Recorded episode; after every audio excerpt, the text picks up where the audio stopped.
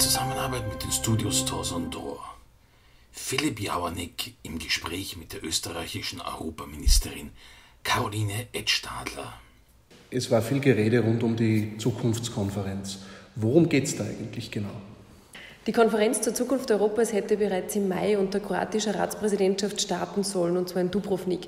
Corona-bedingt musste das verschoben werden. Und worum es geht, ist ganz einfach. Wir wollen uns über die Zukunft Europas mit den Bürgerinnen und Bürgern unterhalten. Wir wollen ohne Denkverbote darüber nachdenken, wie die Europäische Union in Zukunft ausschauen kann, soll, was sich die Menschen eigentlich erwarten. Dann kam Corona und jetzt ist es aus meiner Sicht noch viel wesentlicher, die Learnings aus der Krise zu ziehen, zu schauen, wo haben sich die Schwächen, wo haben sich die Stärken gezeigt und wirklich die Europäische Union widerstandsfähiger, authentischer, autarker zu machen, um in Zukunft besser gerüstet zu sein für Krisen welcher Art auch immer. Mhm. Über diese Stärken und Schwächen werden wir dann gleich noch reden. Mich würde interessieren jetzt für die Zukunftskonferenz, wie ist der Prozess aufgesetzt? Wer soll eingebunden werden und gibt es eine Timeline? Zunächst muss man sagen, dass es gar nicht einfach war, im Rat ein Mandat für diese Zukunftskonferenz zu erreichen. Warum? Weil die Erwartungen der unterschiedlichen Mitgliedstaaten unterschiedlich sind. Österreich hat hier ein sehr ambitioniertes Ziel, nämlich einen neuen Vertrag für Europa. Das ist auch im Regierungsprogramm verankert. In anderen Staaten ist man sehr zögerlich, was äh, die Vorstellung von Vertragsänderungen betrifft. Aber auch das ist begründbar, weil einfach einige Sorge haben, wenn es eine Vertragsänderung gibt, dann müsste es vielleicht vielleicht auch Referenten geben in den einzelnen Mitgliedstaaten und dann könnte etwas drohen, wie wir es erlebt haben äh, in Großbritannien. Ich sage aber, die Zukunftskonferenz soll genau das Gegenteil bewirken. Es soll den Bürgerinnen und Bürgern zeigen, warum wir diese Europäische Union brauchen, wo die Vorteile liegen, wie wir die Schwächen ausmerzen können und es soll auch die Möglichkeit geben, für die Bürgerinnen und Bürger einfach die Kritik an der EU anzubringen, dort, wo sie auch tatsächlich weiter transportiert wird. Das heißt, ähm, die Frage nach dem Format ist jetzt eine, die geklärt wird in einem Trilog zwischen den drei Institutionen. Aus meiner Sicht die Idealvorstellung ist, dass man wirklich in ganz Europa auch äh, Bürgerbeteiligungen abhält, dass man mit den Bürgerinnen spricht, in digitaler Form, aber auch in analoger Form, soweit das in Corona-Zeiten möglich ist. Und das ist auch genau das, was ich in Österreich schon begonnen habe mit meinen Österreich-Dialogen. Jetzt haben wir über die Stärken und Schwächen Europas gerade zuvor gesprochen. Und es wäre auch meine nächste Frage sowieso gewesen, nach diesem im Regierungsprogramm verankerten neuen EU-Vertrag. In welche Richtung soll denn da eine Reform der EU denn eigentlich gehen? Auf die würde es ja letztlich hinauslaufen. Man kann hier natürlich große Dinge voranstellen, dass man sagt, ich glaube, es ist nötig, sich in der Europäischen Union darauf zu einigen, dass man sich auf die großen Dinge fokussiert. Eine gemeinsame Migrationspolitik, ein gemeinsames europäisches Asylwesen, äh, gemeinsam gegen den Klimawandel ankämpfen, weil alleine sind wir da auf weiter Flur. Digitalisierung gemeinsam voranzutreiben, auch Regelungen zu schaffen auf europäischer Ebene im Bereich Hass im Netz. Das ist ja auch etwas, was keine Grenzen kennt äh, im Internet. Umgekehrt Umgekehrt aber bei den kleineren Dingen einfach die Region, die Mitgliedstaaten äh, herauszustreichen. Es gibt so viele grenzüberschreitende Projekte, die auch gefördert werden wollen, wo die Menschen auch, die vor Ort leben, mir das auch direkt sagen, sie würden sich hier mehr Unterstützung äh, noch erwarten. Und dafür, glaube ich, ist es schon notwendig, auch die Rahmenbedingungen innerhalb der Europäischen Union in einem Vertrag klar festzulegen. Subsidiarität, also eben Kleines im Kleinen besser regeln und dort zu belassen, zu verankern, Rechtsstaatlichkeit und auch einen Mechanismus, dass man Gelder auch abdreht, wie es ja jetzt im mehrjährigen Finanzrahmen auch vorgesehen ist, äh, zu verankern in einem Primärvertrag mit den entsprechenden Sanktionsmaßnahmen. Und im Endeffekt dürfen wir nicht vergessen, der letzte Vertrag äh, ist äh, zehn Jahre alt, der Vertrag von Lissabon. Es sind einige Krisen über Europa hinweggezogen in der Zwischenzeit, von der Finanzkrise über die Flüchtlingskrise und jetzt die Corona-Krise. Also ich denke, es ist an der Zeit, hier ergebnisoffen und ohne Denkverbote auch darüber nachzudenken, wie kann man die Europäische Union besser aufstellen, damit sie auch in Zukunft fit ist und damit sie für die nächsten Generationen auch nicht nur eine Option ist, sondern etwas, wo sich jeder findet und auch gerne aufhält. Die Union besser zu machen, heißt dann in dem Zusammenhang ja auch die äh, Entscheidungsprozesse vielleicht zu beschleunigen. Und äh, gerade da hat man natürlich in den angesprochenen Krisen in den letzten Jahren ein bisschen die Schwäche gesehen. Gerade das wird aber auch immer wieder als eine Stärke herausgestrichen, wenn man sagt, dadurch haben alle Institutionen und alle Stakeholder wirklich am Prozess teilgenommen und es gibt am Ende einen guten Kompromiss. Besteht hier die Gefahr Speed Kills? Sie sprechen hier natürlich etwas an, was ganz wesentlich ist. Zum einen ist es eine Staatengemeinschaft aus 27 unabhängigen Mitgliedstaaten, die auch gleichberechtigt an einem Tisch sitzen und es sollen die Interessen all dieser Staaten auch vertreten werden.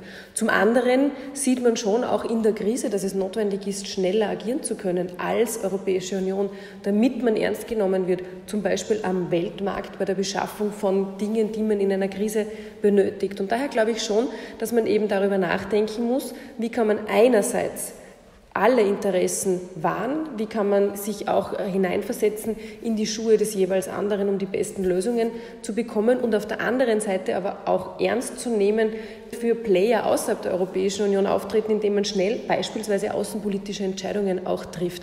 Und das genau ist die Aufgabe aus meiner Sicht auch einer Zukunftskonferenz, dass man sich auch überlegt, wenn man die großen Dinge gemeinsam angeht und nur die und nicht klein-klein irgendwelche bürokratischen Vorgaben aus Brüssel äh, in die Europäische Union und in die ganzen Regionen schickt, äh, dann glaube ich, hat man auch mehr Zeit, sich tatsächlich mit den Hintergründen der einzelnen Mitgliedstaaten und den Interessen zu beschäftigen. Und das ist ein Ansatz, das ist auch der Ansatz, den ich verfolge, den Österreich während der Ratspräsidentschaft mit der Subsidiarität schon verfolgt hat und den es halt jetzt gilt, auch mit den Bürgerinnen und Bürgern zu besprechen und darüber hinaus auch abzufragen, was ist denn sonst so an Dingen ähm, erlebbar, die Skeptizismus auch gegenüber der EU auslösen.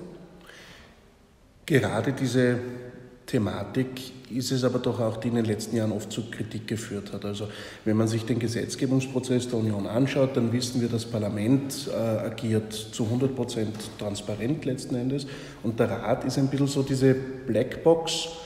Die Minister gehen in den Raum und am Schluss kommt eine Entscheidung heraus. Und gerade da hatte man oft den Eindruck, dass, dass hier auch die, die Langsamkeit passiert, durchaus natürlich dem, vor dem Hintergrund der angesprochenen Interessensausgleichsdebatte. Aber wenn wir über Subsidiarität reden, und Sie haben zuvor auch die Regionen angesprochen, müsste man dann nicht vielleicht über eine Schwächung des Mandats der Mitgliedstaaten in der Union sprechen und stattdessen zusätzlich vielleicht die Regionen aufwerten? Mit dem ADR gäbe es bereits ein eingearbeitetes Gremium dafür.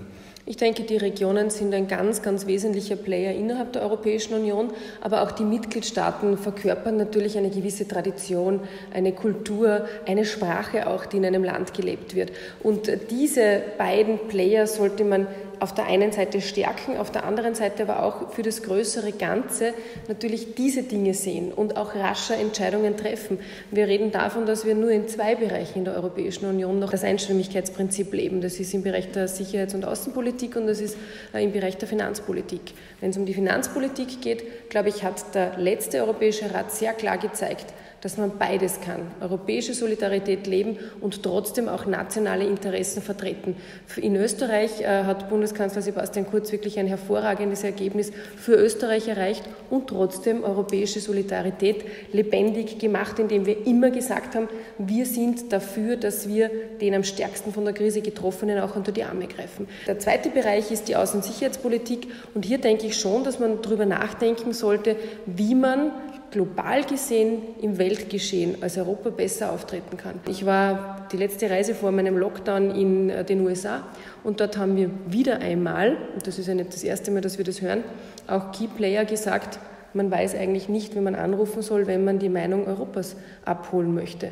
Und das ist ein klarer Nachteil auch auf dem Weltmarkt, auch äh, im globalen politischen Geschehen und hier sollte man sehr wohl darüber nachdenken, äh, wie man hier rascher zu Entscheidungen kommt. Aber all das muss auch besprochen werden, denn die Europäische Union ist nicht für Bürokraten gemacht, die in Straßburg oder in Brüssel sitzen, sondern soll die Interessen der Bürgerinnen und Bürger vertreten. Und deshalb auch diese Bürgerbeteiligung, die ich als so essentiell betrachte. Und eins zum Schluss noch, diese Zukunftskonferenz wird ja nicht in wenigen Wochen abhandelbar sein, sondern das wird, und so war es auch ursprünglich geplant, ein Prozess von rund zwei Jahren sein, aus dem man dann einzelne Änderungen auch in der Art der Zusammenarbeit ableitet. Gerade die Finanzverhandlungen der letzten Wochen haben gezeigt, wo das Einstimmigkeitsprinzip zu einer Stärke der Mitgliedstaaten führt, nämlich über das faktisch mögliche Veto, was dann auch zu diesem so starken Verhandlungsergebnis für Österreich geführt hat. In der Außen- und Sicherheitspolitik hat das 2015 zu äh, einer relativen Handlungsschwäche in der Flüchtlingsthematik geführt. Ist das ein Bereich, wo man über das Einstimmigkeitsprinzip nachdenken müsste? Wir haben äh, im Bereich der Migrationspolitik ja kein Einstimmigkeitsprinzip, hier herrscht das Mehrheitsprinzip vor. Wir haben leider trotzdem gesehen, dass es nicht gelungen ist, ein gemeinsames europäisches Asylsystem auf den Weg zu bringen, weil man in einzelnen Fragen einfach gescheitert ist und auch nicht über die größtmögliche Minderheit sozusagen drüber stimmen wollte, äh, was ich auch für notwendig erachte, gerade in so einer essentiellen Frage.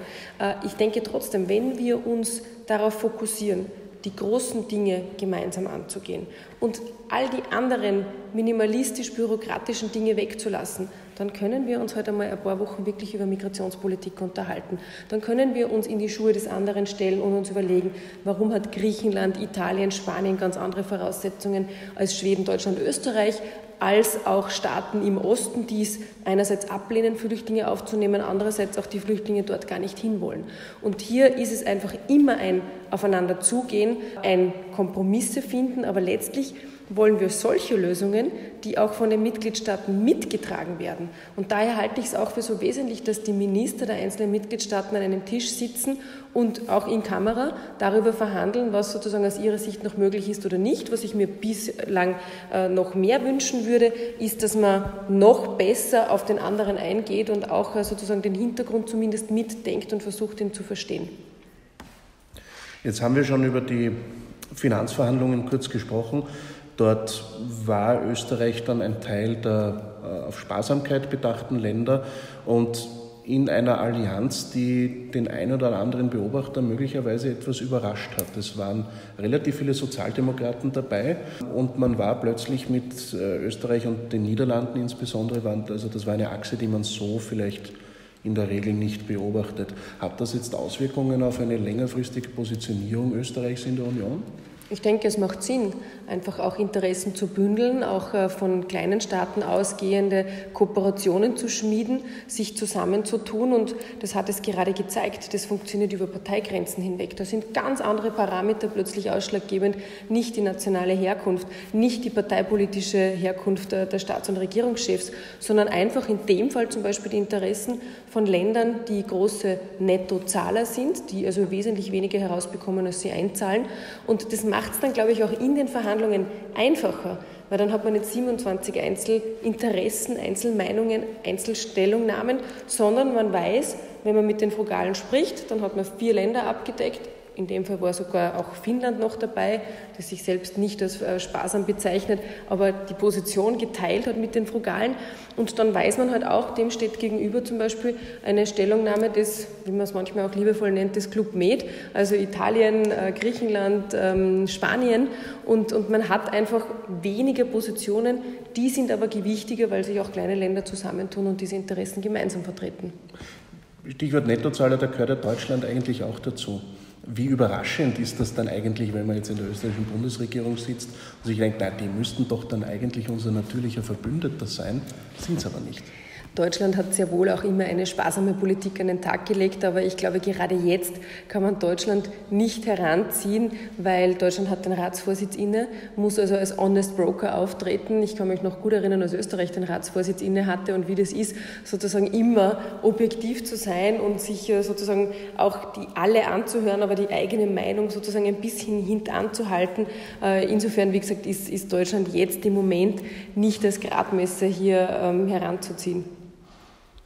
Werden wir jetzt eine längerfristige Zusammenarbeit der Frugalen erleben oder war das jetzt so quasi dieses, äh, diese One-Topic-Alliance für die MFF-Verhandlungen? Wenn man so eine Zusammenarbeit äh, auch angeht, dann lernt man einander auch besser kennen, auch persönlich besser kennen. Ich durfte selbst in einigen dieser angesprochenen Ländern schon zu Gast sein, meine jeweiligen Gegenüber als Europaminister äh, treffen, also in Finnland, in Schweden, äh, auch in den Niederlanden war ich selbst schon zu Gast. Ich habe die Frugalen auch nach Österreich eingeladen, auch Finnland, und wir werden hier sicher auch weiterhin überlegen, wie wir aus unserer Sicht die Europäische Union in eine bestimmte Richtung auch voranbringen können. Und ähm, das Geld ist das eine. Aber das andere ist, dass wir Visionen brauchen für die Europäische Union, Visionen für die Bürgerinnen und Bürger. Und ich glaube, auch da gibt es sehr viele Gemeinsamkeiten, die wir mit diesen angesprochenen Ländern teilen.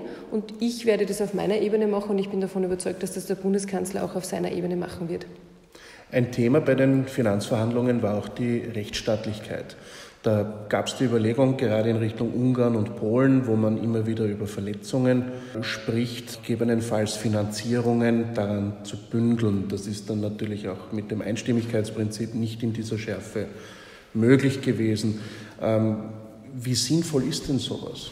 Das ist absolut notwendig, dass man die Rechtsstaatlichkeit und den mehrjährigen Finanzrahmen miteinander verzahnt. Wir haben drei Cornerstones äh, unserer Zusammenarbeit in der Europäischen Union, auf der alles aufgebaut ist. Und das sind die Rechtsstaatlichkeit, die Demokratie und die Menschenrechte. Und wir dürfen hier keine Abstriche machen. Wir sehen aber, dass in einigen Ländern, die schon Teil der Europäischen Union sind, hier immer wieder der Weg ein bisschen abseits der Rechtsstaatlichkeit ja, gegangen wird. Und diese Länder muss man möglichst schnell auf den Weg der Rechtsstaatlichkeit zurückführen. Und ich sage Ihnen ganz offen, der einzig wirklich brauchbare Hebel dafür sind die finanziellen Mittel. Und deshalb bin ich immer dafür eingetreten, dass es hier eine Verzahnung gibt. Die wurde jetzt geschaffen. Ich hätte es mir sogar noch stärker gewünscht. Aber immerhin, das ist der erste Schritt. Und ich hoffe doch auch sehr, dass das Europäische Parlament, das ja als nächstes am Zug ist, auch hier diesem Gesamtpaket insgesamt zustimmt. Besteht aber nicht auch die Gefahr, dass die Kluft zwischen, ich sage jetzt vorsichtig, West und Ost, auch wenn man das eigentlich gerade auf die beiden genannten Staaten schon lange nicht mehr so sagen sollte, aber dass diese Kluft auch ein bisschen größer wird und dass der Euroskeptizismus in diesen Ländern dann ansteigt, weil natürlich werden die nationalen Regierungen das entsprechend einsetzen und auf Brüssel zeigen und sagen, schaut, schaut, wie gemein die zu uns sind. Wenn Sie sich Umfragen anschauen, dann werden Sie feststellen, dass gerade die Bürgerinnen und Bürger der östlichen Länder sehr stark proeuropäisch auch orientiert sind, auch wenn sich das nicht immer in der Wahlbeteiligung widerspiegelt, das muss man dazu sagen.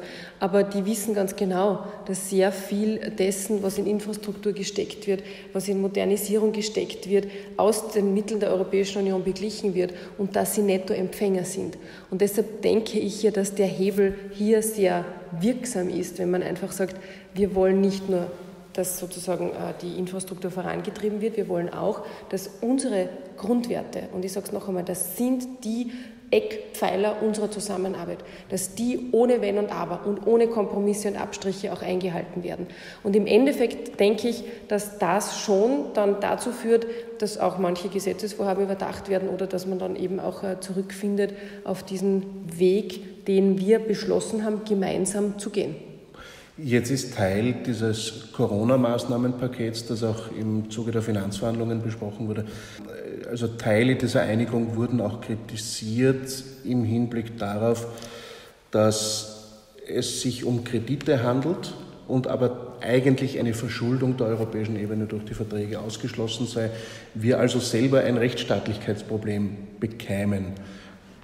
Wie falsch ist das? Österreich hätte einer Vergemeinschaftung der Schulden niemals zugestimmt, weil das auch durch die Verträge im Artikel 125 Allgemeiner EU-Vertrag ausgeschlossen ist. Was aber sehr wohl geht, und das hat auch der Rechtsdienst des Rates bestätigt, ist, dass jeder Mitgliedstaat im Ausmaß seiner Beteiligung beim gemeinsamen Budget sich verschuldet äh, und in diesem Rahmen hier die Kommission auch Kredite aufnehmen kann und dann sozusagen der Staat dafür eintritt, wenn man nicht andere Möglichkeiten findet, das Geld aufzutreiben. Stichwort äh, neue Eigenmittel.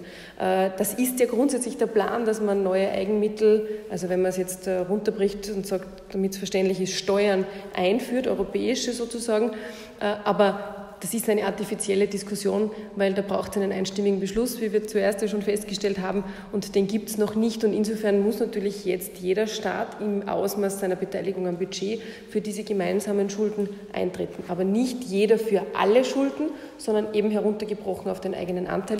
Und das geht sich aus, auch mit den Verträgen. Und deshalb haben wir dem auch zugestimmt, in einem entsprechend besseren Verhältnis zwischen Zuschüssen und Krediten. Unter Alois Mock war Österreich positioniert als zentraler Ansprechpartner für die Nachfolgestaaten Ex-Jugoslawiens. Inwieweit sehen wir uns heute noch in dieser Rolle? Zum Ersten darf ich sagen, dass ich im Zimmer von Alois Mock sitze. Wir jetzt hier sitzen in dem Zimmer, wo er gesessen ist und äh, auch jetzt Österreich sich als Brückenbauer versteht zwischen Ost und West, äh, auch hin zu den Visegrad-Staaten, den sogenannten, äh, weil es so wesentlich ist, diese Staaten einzubinden, vor allem auch im Hinblick auf Westbalkan hier eine glaubwürdige Perspektive zu eröffnen und weil wir einfach auch geografisch nahe dran sind. Wir sind kulturell verwoben, wir sind geografisch nahe dran, äh, wir verstehen sozusagen einander auch aus einer historischen Vergangenheit sehr gut und wir können hier auch diese Brücke bauen. Wir haben es auch getan und erst in jüngster Vergangenheit getan, als es darum ging, die Beitrittsverhandlungen äh, mit Nordmazedonien und Albanien aufzunehmen. Das war gerade am Beginn meiner Amtszeit als Europaministerin ein großes Thema, dass Frankreich hier und auch andere, aber Frankreich greife ich heraus als wesentlichen Player, nicht sehr begeistert waren von der Westbalkan-Erweiterung. Und meine erste Dienstreise ging nach Paris und ich habe mit meinem dortigen Gegenüber auch genau darüber gesprochen. Und dann ist es gelungen, Ende März, trotz Krise, diese Westbalkan-Erweiterung für diese zwei angesprochenen Länder, Albanien und Nordmazedonien, zu erreichen. Das ist ein wirklich wichtiger Schritt, das ist mehr als Symbolik, weil man diesen Ländern damit auch eine glaubwürdige Perspektive eröffnen kann. Umgekehrt aber auch, äh, dass eine Frage der Sicherheit und der Zukunft für die Europäische Union selbst ist. Welche konkreten Schritte setzt Österreich jetzt abseits des Genannten, um besonders stark auch Vertreter dieser sechs Westbalkanstaaten, die noch in die Union wollen, wo es mit Kosovo und Serbien ja bekanntlich auch größere Bruchlinien nach wie vor gibt, was tun wir da aktuell, um unten in der Region selbst, äh, aber auch in Brüssel aktiv zu sein? Es ist ganz wesentlich, diesen Ländern auch äh, zu vermitteln, dass sie in Österreich einen Fürsprecher auch in der Europäischen Union haben, einen Fürsprecher, der auch ihre Anliegen versteht und der dafür auch eintritt. Äh, was ich konkret gemacht habe, während äh, des Shutdowns habe ich eine virtuelle Westbalkanreise gemacht. Ich habe mit allen Europa- bzw. Außenministern dieser sechs Staaten Gespräche geführt. Es hat der Bundeskanzler gemeinsam mit dem Außenminister und auch mir eine Videokonferenz mit all diesen Staaten abgehalten, wo wir auch signalisiert haben, wir sind da ¿verdad? Und die erste Reise noch während des Shutdowns äh, vom Außenminister und mir ging in den Westbalkan und zwar in drei Länder, Serbien, Kosovo und auch nach Albanien. Und das ist ein wesentliches Zeichen, dass wir einfach einander auch hier näher kommen. Und ich glaube, der nächste Schritt ist einfach auch ganz wichtig, dass die Bevölkerung dieser Länder sich besser kennenlernt, dass hier einfach Kontakte geknüpft werden, dass auch Unternehmen einander sozusagen erzählen, warum sie dort oder da investieren, warum sie ein Erweiterungspotenzial in diesen Ländern sehen, damit man auch diese emotionale Bindung herstellen kann. Und das ist etwas, wo wir sehr wohl Fürsprecher auch in der Europäischen Union sind. Das war Paneuropa, der Podcast. Philipp Jauerneck im Gespräch mit der österreichischen Europaministerin Caroline Edstadler. Eine Produktion des Studios Thorson Dor Brüssel. Technische Direktion Dieter Grohmann.